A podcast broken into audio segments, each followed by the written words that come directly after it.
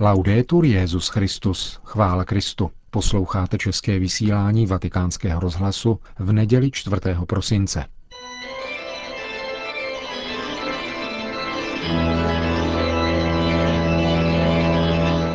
Církev a svět.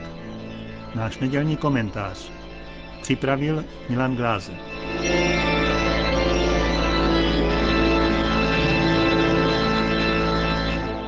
Vatikánský deník Osservatore Romano zveřejnil v souvislosti s blížícím se 50. výročím svolání druhého vatikánského koncilu článek nazvaný O závaznosti druhého vatikánského koncilu. Není jistě bez významu, že jeho autor Fernando Ocaris, profesor Římské univerzity Santa Croce, je jedním ze členů teologické komise, která vede jednání s tradicionalistickým bratrstvem svatého Pia X. o navázání plného společenství se svatým stolcem.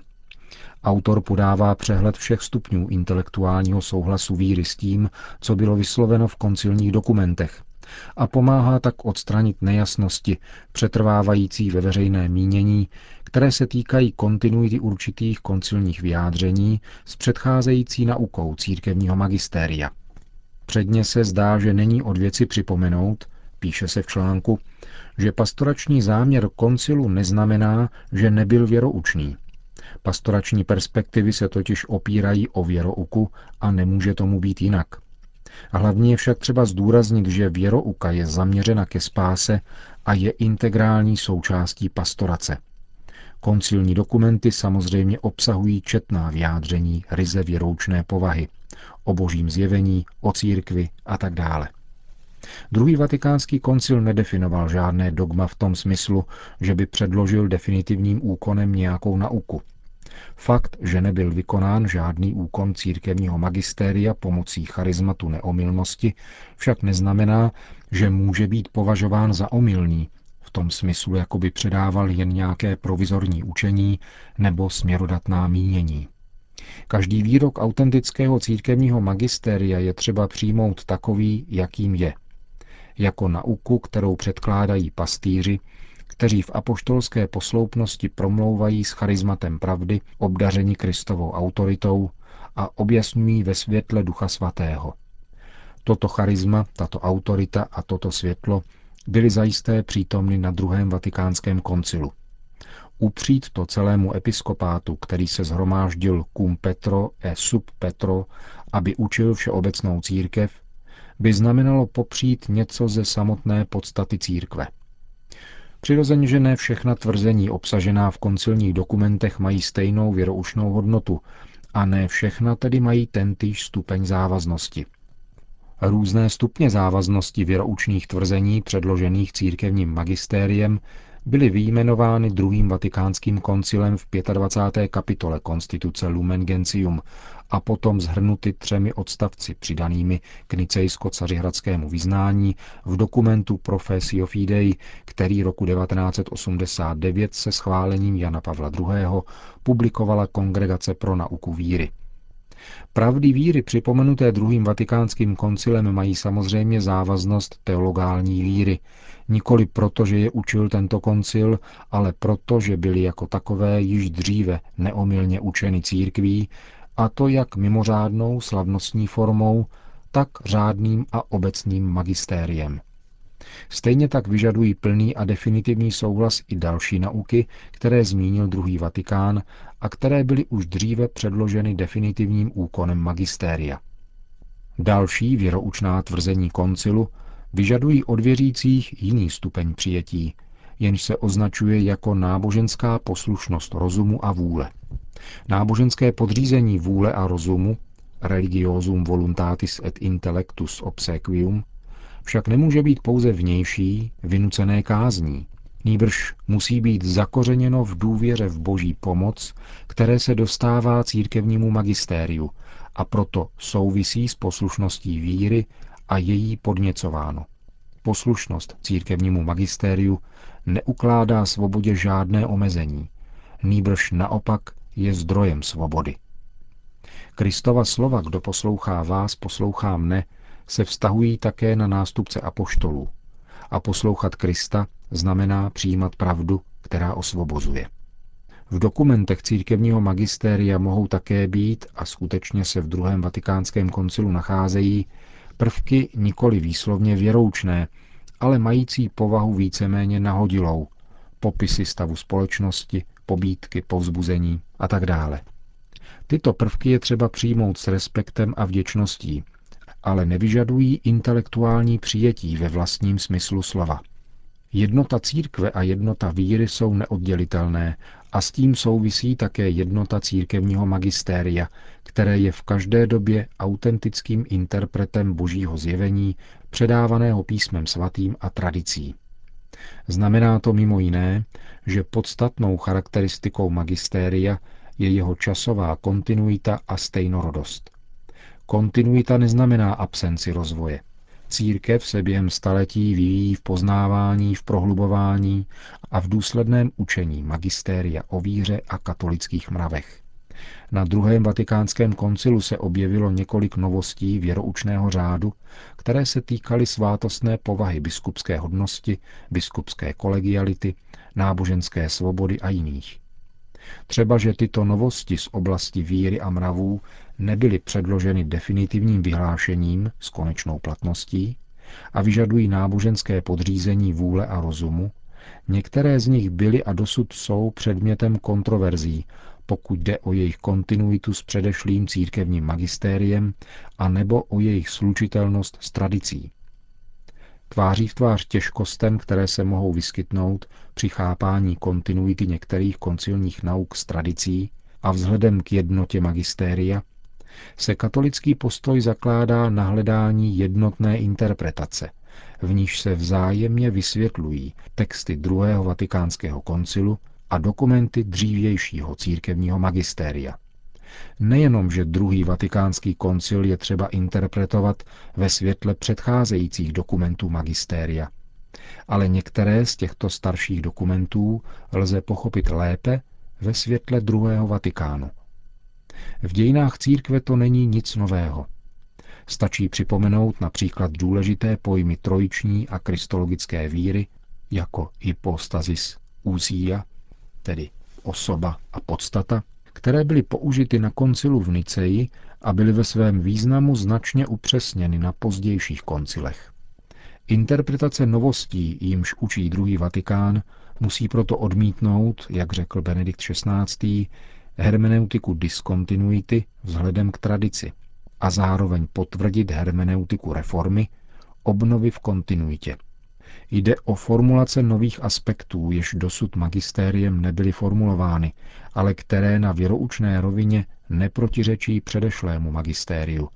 Třeba, že v některých případech, například u náboženské svobody, mají i velmi rozdílný dopad na rovině dějných rozhodnutí v politicko-právních aplikacích, protože se změnila historická a sociální situace. Autentickou interpretaci koncilních textů může vykonávat pouze samotné církevní magistérium.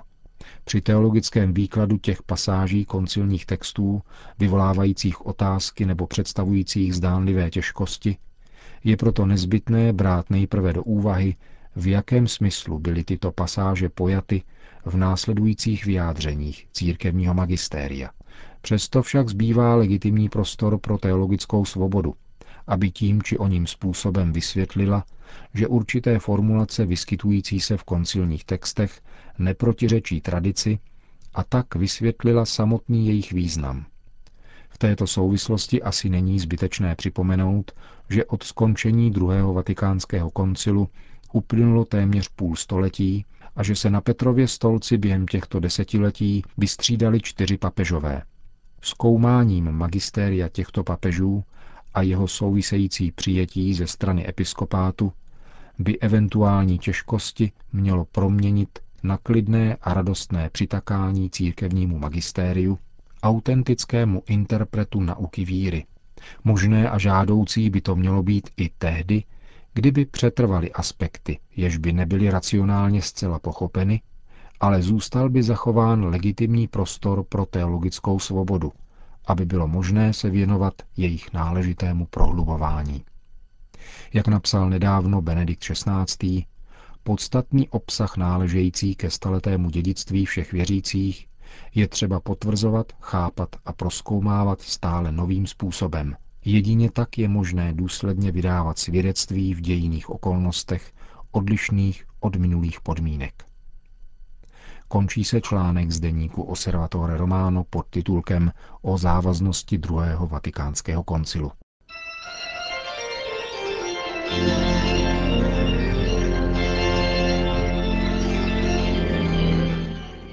To byl náš nedělní komentář Církev a svět.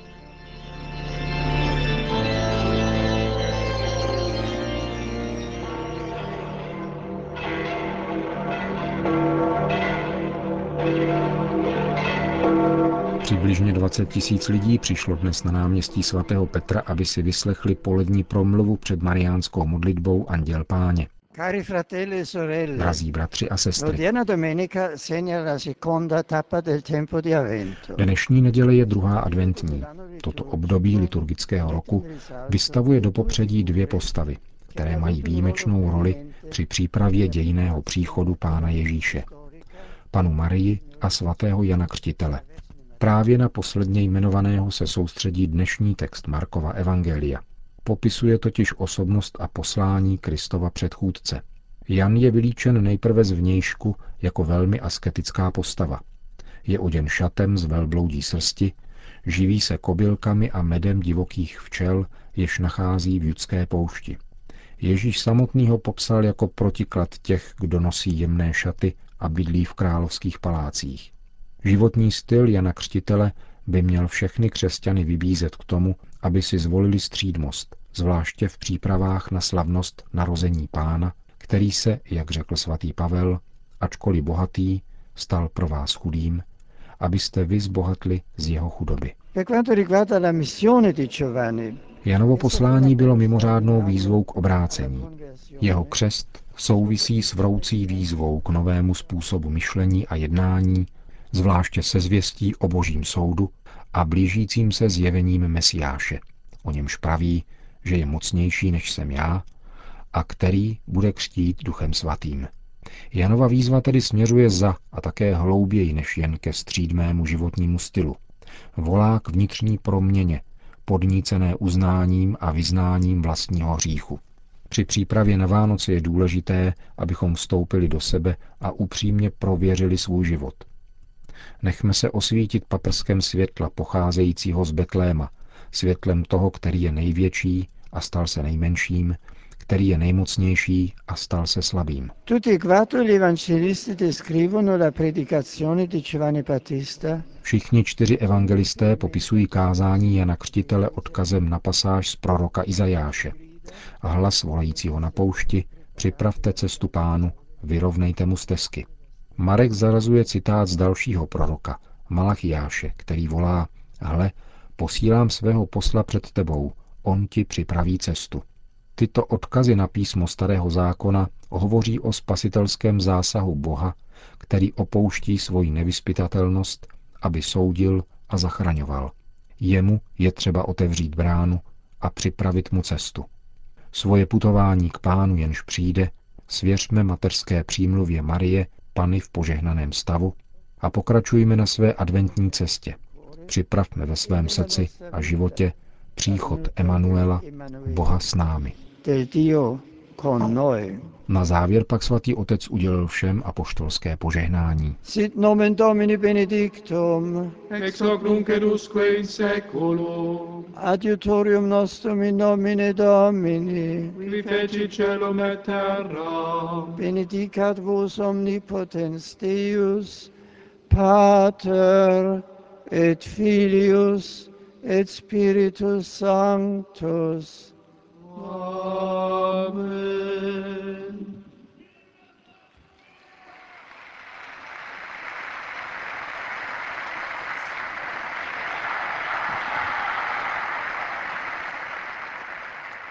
Končíme české vysílání vatikánského rozhlasu. Chvála Kristu. Laudetur Jezus Christus.